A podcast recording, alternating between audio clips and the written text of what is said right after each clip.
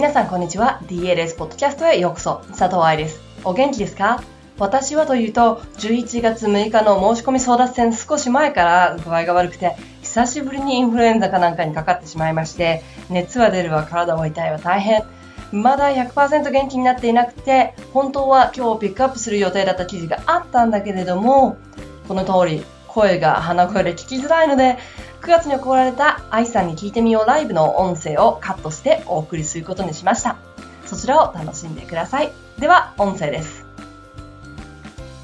筋肉がつきにくく疲れやすくあ私の漢字変換が変。疲れやすくて硬くなりがちです。ふくらはぎや太ももや首周りなどは自分でほぐすことができますがお尻や腰など目に見えないところは難しいです。どうしたらうまくほぐすことができますか？っていうのが次の質問です。でほぐす前になんで硬くなっちゃうのかを考えていく必要があります。じゃないと一生ずっとほぐしてることになります。そうすると大変なことになります。年取れば取るほど硬くなるとしたらおばあちゃんの時はずっとこうやってマッサージしてる人になっちゃいます。やめましょう。硬くなってしまう理由っていうのはたくさんあるんだけれども一番最初にあったキーワードが筋肉がつきにくく疲れやすくてっていうのがキーです。筋肉がつきにくい子っていうのは筋肉が弱い子ですね。当たり前だけどないんだから。うん。なので疲れやすくなってしまうわけです。当たり前だね。疲れやすくなってしまうってことは筋肉の中も疲れているのですぐに硬くなっちゃうんです。だから全部実はつながってるんです。もう一回いきますね。筋肉が硬くなっちゃう理由がわからないとそれをほぐすって言ってもずっとほぐしてることになっちゃうから原因を探さなきゃいけません。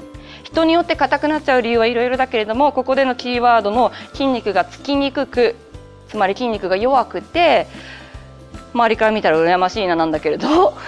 でそこでってことは筋肉が少ないから筋肉量が少ないから疲れやすくなってしまって自分が疲れてるってことは筋肉の中も疲れてるから硬くなっちゃうわけです。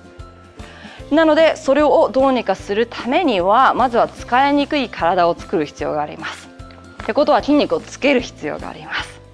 筋肉をつけるってどうやったら筋肉がつくのかって言ったらただただこうやって筋トレしてればつくわけじゃないです。食べるものがないと材料が中に入っていないと筋肉って作られません。筋肉を作るために必要なのはみんなタンパク質タンパク質って考えるんだけれどもそれだけじゃなくって体の全てが必要なわけですよね。つまりバランスの取れた栄養っていうのは絶対に必要になってきます。疲れやすい一つに老化が老化？違う。消化？違う。ん？順？違う。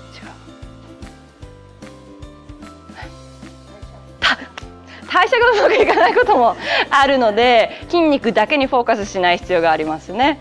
つまり筋肉の中は確かにタンパク質かもしれないけれども他のミネラルだったりとかビタミンとかがないと他の肝臓も含め全てがちゃんと動かなくなっちゃうわけですからちなみに脳みそが疲れちゃうっていうのもたくさんありますよね脳みそって油が必要なのよ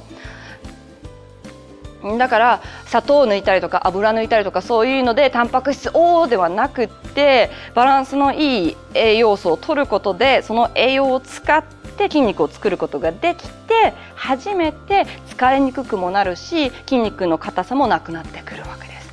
それをやらないでほぐしてたら大変です。次の質問のじゃあほぐしにくいところはどうしたらいいですかっていうところに行きましょうか。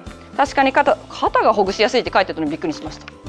肩って難しくないですか？あ首周りか。こうやってね、うん、お母さんにやってもらったりとかね。それができますがお尻や腰など目に目に目目に見えにくいところは難しいですね。そうしたらマッサージのボールとかを使ってあげてください。今回のセミナーではちっちゃい方のボールを皆さんにあ皆さんが買えるようなオプションになってましたが他のセミナーでは大きいボールもあったの覚えてますか？大きい方はだいたい、えーと、10センチくらいかな？直径が。ちっちゃい方は6センチです。6センチの方を今回選んだのは今回の9月のセミナーのテーマがダンサーの足で足を見ることで足っていうのは10センチも幅があったら大変だっていうのがあるので場所によってマッサージで使うものは変わってきますが、うん、お尻だろうが腰だろうがそのようなツールを使ってマッサージすることは可能です。お家にあるものでも使えます例えばいらない靴下の中にテニスボールを2個入れて後ろをギュッと結んでおくとそれだけでも使えるようになりますし私がよくやるのは分厚い本の角。何でもいいんですマッサージ。できたら。別に高いものを買う必要はないけれどもマッサージボールをバレエ学校の生徒にいつも勧めてる理由は持って歩けるからほら本と嫌じゃない？持って歩けるから すぐにできる。レッスン後にすぐにほぐすとかレッスンとリハーサルの間にほぐすってことができるからそのようなものを勧めてます。もし1週間に6時間踊ったとしたならば6時間分のケアをしなきゃいけないっていうのも忘れないで。5分ぐらいヒョロヒョロヒョロってやってなんで柔らかくならないんだろうと思ったらそんだけ踊ってたら柔らかくなりませんが。でもベースになっているところは栄養素筋肉をつける体を強くするってところなのでそれと並行して自分のケアの中身だったり道具だったりを見直してあげてください。答えになりましたか？ゴルフボール。うん痛いね。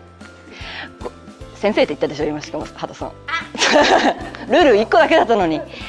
あゴルフボールは私昔使ってました。足の裏とかのマッサージのために。今はやめています。理由が2つあって1つ目あのバレエバレエ教室を経営している人にとって床はお金が一番かかるところです。そんなところをゴルフボールでゴロゴロさせてボコってしたら腹が立つんです。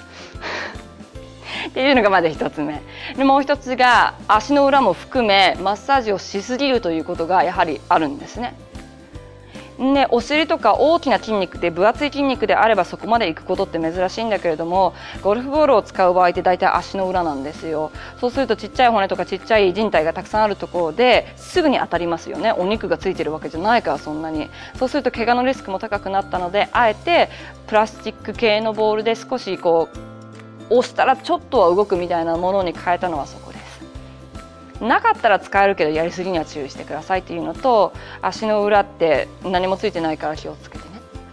大事だし。いかがでしたか？このようにライブで質問できるのも DLS イベントのいいところ。1月8の日の DLS カンファレンスでも終わりに時間をとって皆さんの質問に答えていきたいと思っています。もちろんテーマであるバレエ留学の本音を赤裸々に語っちゃうしプレゼントやミニゲームお茶なんていうのもあって、和気あいあいと楽しいイベントになるはず。こちらのチケットはまだ残りがありますので、お友達と一緒に DL ストアからチケットをお買い物めくださいね。では、また来週お会いしましょう。ハッピーランシング、佐藤愛でした。